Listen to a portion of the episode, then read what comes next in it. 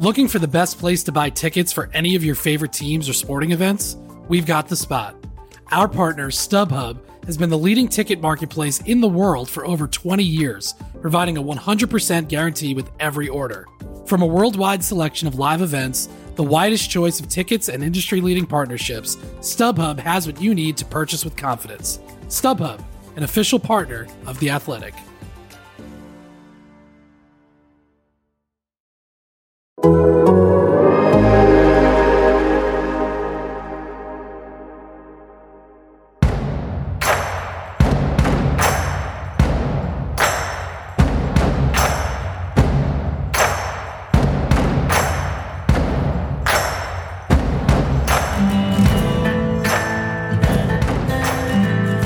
and welcome to the Thursday edition of Football and Grits. I am your host, David Ubben, joined by my co host, Mitch Light. Uh, I am the Athletics Tennessee writer. Mitch is one of our editors. Uh, appreciate you guys listening. Appreciate you guys subscribing. Thanks for uh, making the show um, better, growing the show. Keep doing that. Leave us a review, leave us a rating, uh, tell a friend. It all helps uh, the show. Just before we started recording, Sports Illustrated drops uh, a pretty big story, Mitch. LSU has self imposed some sanctions based on a handful of things, mainly uh, that uh, there was $180,000 given to a, a, the father of a player for a no show job over five years. And then, of course, the infamous Odell Beckham Jr. Uh, handing out, and you can't see me, I'm making air quotes, fake money on the on the field at the national championship game. It turns out, Mitch, they did admit this shortly after. It turns out that their explanation of fake money, which made no sense ever, was not true. That was money, and he's been banned from basically being around the program for two years. Um, but you look at their sanctions, four scholarships over the next two years, total of eight. Uh, you know that's you know that's what 81 scholarships a year that you have down from down from 85 uh, some recruiting sanctions, uh, 21 day reduction of the normal 168 days of allowable off campus contacts. Uh, a great job here by Pat Forde and Ross Dellenger at Sports Illustrated. Off the top, that's not going to be enough. Uh, you know, the NCAA and their sanctions are a little bit unpredictable, but $180,000 uh, to a player's you know dad for a no show double over five years, that's a good chunk of change. And eight scholarships and some mild recruiting restrictions is not going to be enough. Um, that's my main sort of thought when we first, you know, first saw this and read this. What did you make of of this uh, messy story in a messy year? I, I agree. 100%. You say messy story in a messy year, and we'll get to that in just a minute. That the year can't be going mm-hmm. worse, basically, from a, a football standpoint. And on the Odell thing, I think it would take more effort to have that much fake money than real money if you're Odell. Like I don't know if I could get that much cash in that quickly, but like Odell clearly has it. It would take a lot of effort to get fake money. Like would you make it on your computer and print it off and copy it? Like that's I appreciated the audacity of the completely ridiculous like assertion and I think uh you know Joe Burrow pretty quickly after was like, no, it was it was real money, and I think Odell, I think he might have been clear if he had been a little more judicious of who he was giving the money to. Only uh, draft eligible guys that were leaving. I think they might have been okay. I'm not sure, but he was not. It was. Uh, turns out he was being pretty yes. indiscriminate about yes. who was getting the, getting the cash, which I'm sure the but, players uh, appreciated. To, but to, to the uh, penalties, yeah. I agree, and you know, I, I guess I applaud LSU for my air quotes, like you have applaud LSU for you know, trying to meet the NCAA, not halfway, maybe a third of the way, and seeing if they can get away with it. You know, the NCAA has deemed these level one, uh, level one accusations or whatever the term is there. Uh, but I, the the scholarship reduction isn't much. This isn't basketball where you have 13 scholarships and you're you're docked four. That's a killer right there. I mean, over for football season, four per year over two years is not that big a deal. The recruiting visits not that big a deal. So I'm with you. I think they will be hand. There'll, there'll be more coming down the pike. And I think I don't want to get into a big picture existential college sports discussion right now. I've talked enough about this, you know, for years. But I think it's it's it's interesting to me that the the tone of the reaction to these pieces has changed a lot in that people recognize more and more that these are bad rules. I mean, you know, I don't have any real outrage for, you know, somebody decided to pay someone money to have their kid come play. They wanted to provide whatever. Like the rules are bad. You're breaking bad rules. You're going to get penalized for that. But like, you know, this whole oh they're you know oh these dirty cheaters. I just don't. I I I don't. I, I say I in the time right now, I save my outrage for things that actually get me mad. Not one person wanting to give money to someone for you know services. right right with the with the I'm not. I, I I get that it's against the rules, but the rules are so bad that I just you know they broke the rules, but I I just I'm not really uh sort of angry about it. I probably would be if I was a coach trying to recruit against that, but just you know. change Right, I think with the LSU basketball, it's the same reaction. It's not really, oh, these guys are getting money to go to LSU. It's the audacity and how brash Will Wade is breaking these rules. Like we just come kind of chuckle at it that you know he's he's not really trying to hide it. I mean, I know he is, but he's been caught on tape, and that just that ties into this. It's just not a great time for I, I say that not a great time for LSU athletics, but they just won a national championship with one of the greatest teams ever. Uh, but h- how quickly things can change, and and we, we can kind of start ready to move on. Talk. They've got a very big game this week. We talked a couple weeks ago about certain programs that had pressure on them. LSU has a lot of pressure on it this weekend. David looks like they could be starting a true one of two true tresh, two true freshmen at quarterback, uh, playing a South Carolina team that's rejuvenated, renewed enthusiasm there. So it's not a huge slate of games, but this one's intriguing as South Carolina goes to LSU. It is. You know, I think, uh, like I said before, I think it's, uh, you know, before we get to LSU, I think it's interesting too. You know, when LSU or when the USC stuff was coming down or the Miami stuff, it was like, oh, these people are the scum of the earth. It's like you don't really hear that now, and, and I think that's that's progress at least. But LSU big picture, you know, we, we talked about this a few weeks ago on the show. The Chiswick track. I mean, can you get a worse, you know, nine months since you won the national championship? You know, you go hire Bo Pelini. Okay, like Bo hadn't been doing much, in you know he's been in uh, Youngstown at FCS, you know, being a head coach for a while, but you know he hadn't tried to stop a lot of these offenses in a while, and it's going really poorly on that front. And now you've got Myles Brennan, who has been he's been fine, he's been good, but now, uh, as our colleague Brody Miller reported earlier this week, uh, a torn muscle in his abdomen. That sounds like they're not sure how serious that is. It sounds like they think it could be a long term thing, which is, you know, when you look at that offense, you look at the disaster on the defensive side of the ball. That's a pretty much a worst case scenario. You know, Max Johnson, TJ Finley competing. They'll probably both play this weekend um, against uh, South Carolina. But it just, uh, it's just a, a deluge of just terrible things over and over uh, for LSU, and we saw more of that on Wednesday. You know, obviously the injury, and then and then this NCAA stuff on top of that.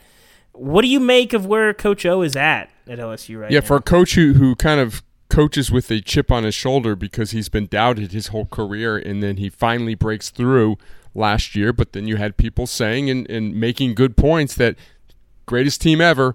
Let's see if you can sustain like other programs have, like Alabama mm-hmm. has, how Ohio State, Clemson, and even Georgia. Georgia hasn't broke through and won yet, but they've been a consistent top five team every year.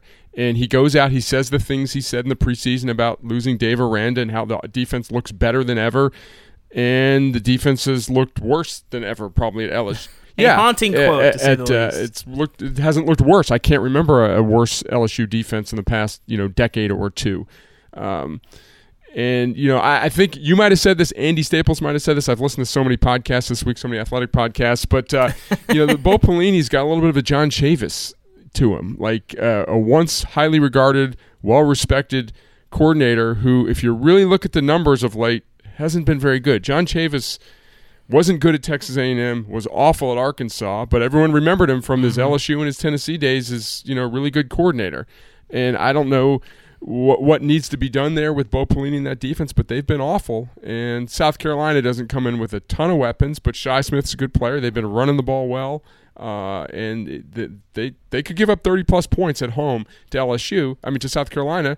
And when you don't have your starting quarterback and you've got a, a true a true freshman quarterback, can you score 30 points on South Carolina? They- They're going to need to score some points to win this game. Yeah, Mitch, I have some ideas about what can be done around around around Big Twelve country. They call that the Mike Stoops. Yeah. Uh, As you've probably heard by now, we've teamed up with BetMGM this season. We'll be using BetMGM lines to make all of our picks, and we'll have special offers for our listeners each week. If you haven't signed up for BetMGM yet, use bonus code The Athletic, and you'll get a one-year subscription to The Athletic, plus up to a fifteen hundred dollar first bet offer on your first wager with BetMGM. Here's how it works. Download the BetMGM app and sign up using bonus code The Athletic. Make your first deposit of at least ten dollars. Place your first bet on any game and claim your voucher for a one-year subscription to The Athletic.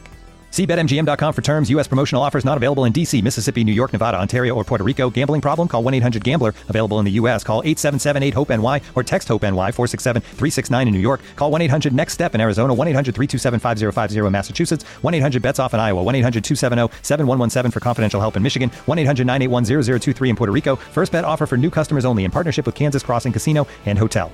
Don't forget, if you haven't signed up for BetMGM yet, use bonus code The Athletic, and you'll get a one-year subscription to The Athletic, plus up to a fifteen hundred dollar first bet offer on your first wager.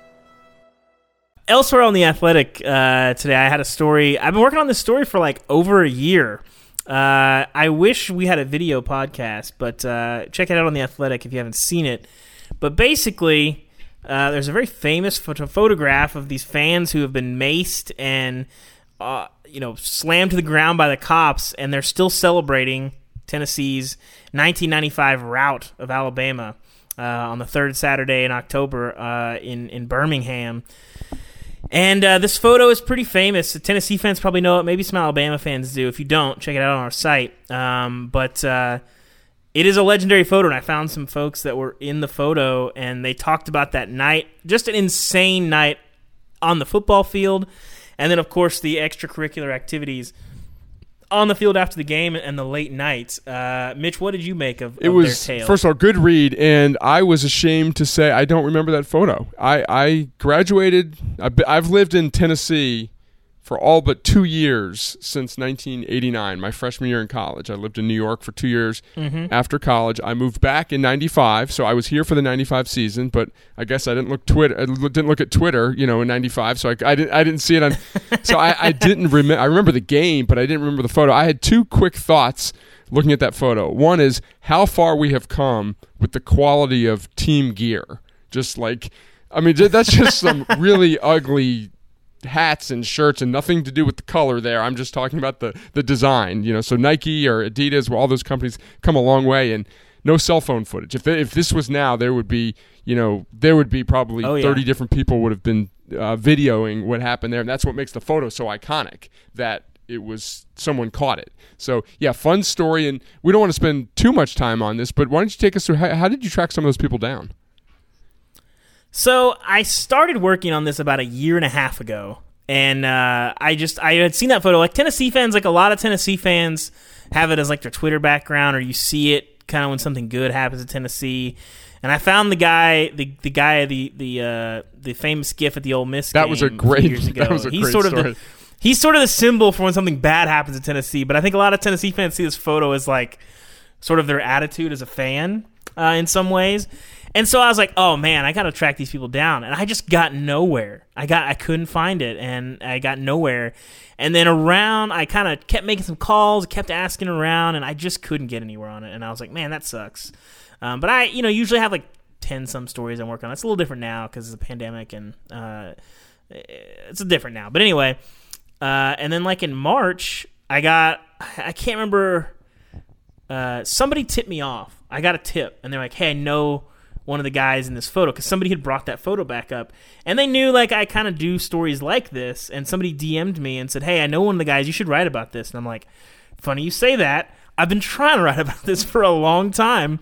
And then I just sort of started uh, peeling the onion, talking to people, tracking people down, and what uh, what we got was a really fun story um, about a a much more fun chapter in Tennessee football, and, and one of the main guys I talked to, you know, said like he would get maced again and spend a night in jail if it meant beating Alabama one more time. I don't know that Tennessee's going to get that this week, but uh, the fourth Saturday in October should be. Uh, Was it the first game. time in your uh, storied journalistic career that you've used the word "but" and not spelled it B-U-T in a opening paragraph?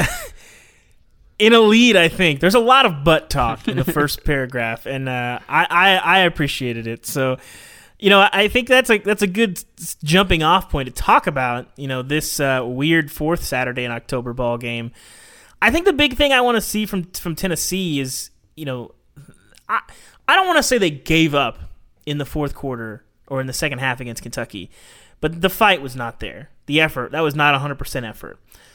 Is there fight there against an Alabama team that's going to bring it? And then of course the you know is there a changing of the guard at the quarterback spot? You know, Jarrett Guarantano is still competing. I think he'll start. I think he's going to have maybe the shortest leash of any quarterback in America this week.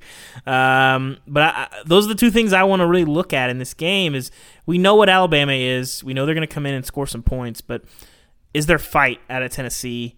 And is this the is this the last time we see Guarantano? My gut says probably not.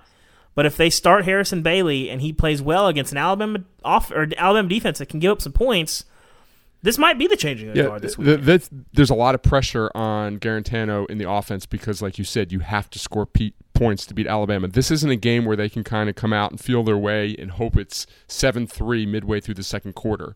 They- They're gonna they're Mm-hmm. gonna have to do some things offensively. And I know he's a mentally tough kid, and he keeps bouncing back. And I know Josh Kendall called him affectionately uh, the the cockroach of the SEC. But Yeah. the first time he we should go with the Twinkie of the SEC. That's probably more. That's probably more. Uh, yes, more family uh, you know that, first time he drops back on third and eleven, and he's Mm-hmm. I don't care who you are, You've got to be thinking bad thoughts. It's like something bad's going to happen there. So uh, I'm with you. Just how does Tennessee respond? That was a soul crushing defeat. It wasn't a 21-17 turn the ball over. Well, they did turn the ball over. Just some bad things happened, bad luck. They, they got crushed in, in the second half. And thing about Alabama offensively, they've had four three and outs all year.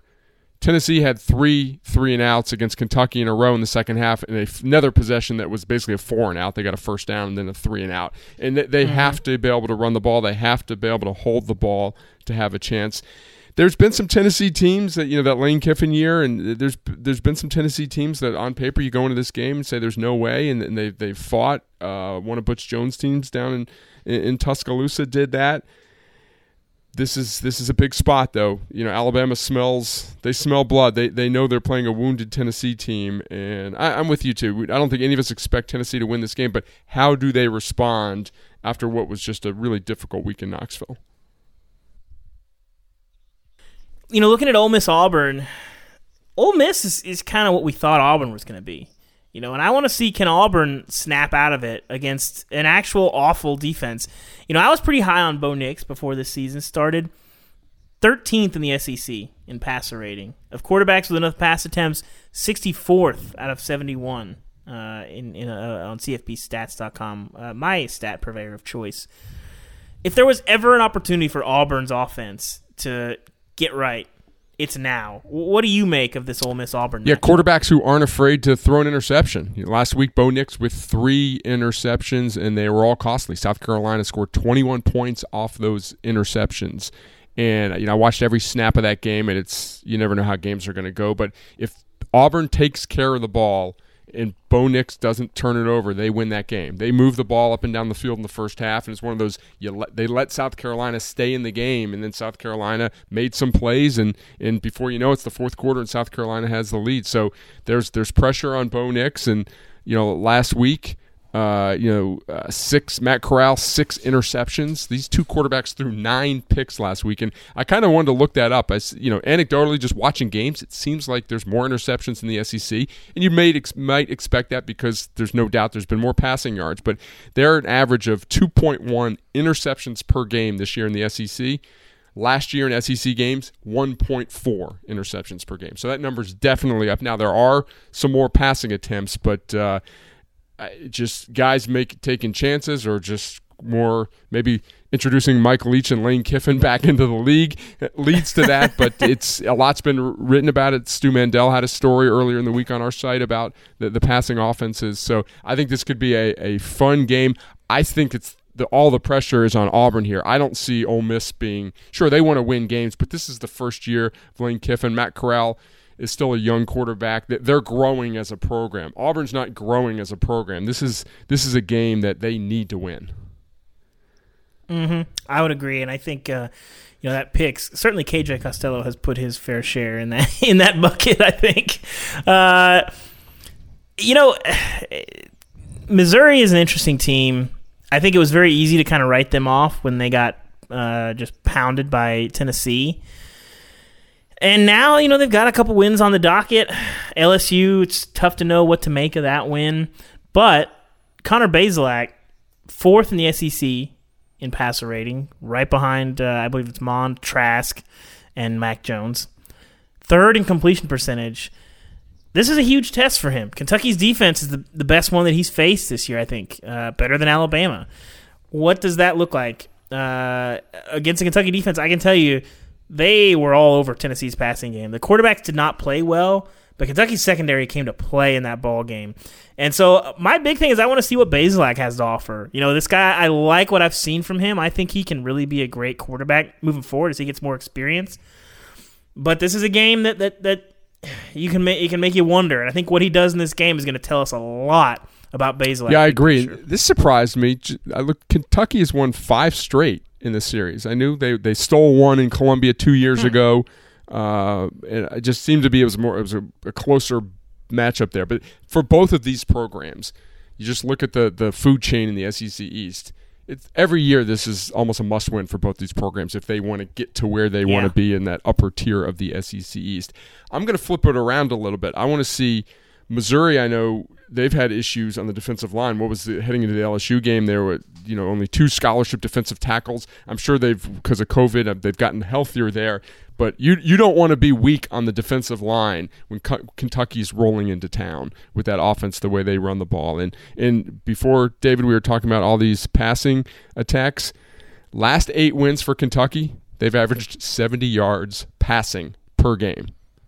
That's that's unheard of in that college football. Right. this year they've won two games throwing 107 and 73 yards. They are going about it differently. They kind of sure they would like to be able to throw the ball better. Every you know Eddie Gran would love to be more balanced offensively, but they know who they are and they can do it effectively. And going back to the Kentucky Tennessee game, I think that's if you're an offensive coordinator, one of the most gratifying thing has to be the other team knows what we're going to do and we're going to do it and they can't stop us. And that's what happened in Tennessee. I think yep. that's what I'm going to be watching. Mm-hmm. What can Missouri do defensively to stop this rushing attack of Kentucky that's been so potent? It's a good point. We will find out. Well, thank you guys for listening. That's today's show. Uh, again, you can check out all of our work. Check out the story that we were talking about. Uh, if you're not a subscriber to The Athletic already, you should change that. TheAthletic.com backslash grits. And you can get access to everything on our site. Uh, all of our college football team, you know, we're what, 40, 50 strong. The fact that I can't even count it tells you how deep our roster is right now. And then, of course, our writers from the West Coast to the UK, and uh, we've even got a writer in Australia now. So, uh, thanks for listening. Thanks for uh, subscribing. Again, if you like the show, subscribe to the show. Uh, leave us a rating. Uh, tell a friend. It all helps. So, for Mitch Light, I am David Ubben. Thank you guys. We'll see you again tomorrow for John Hayes making some picks in the SEC.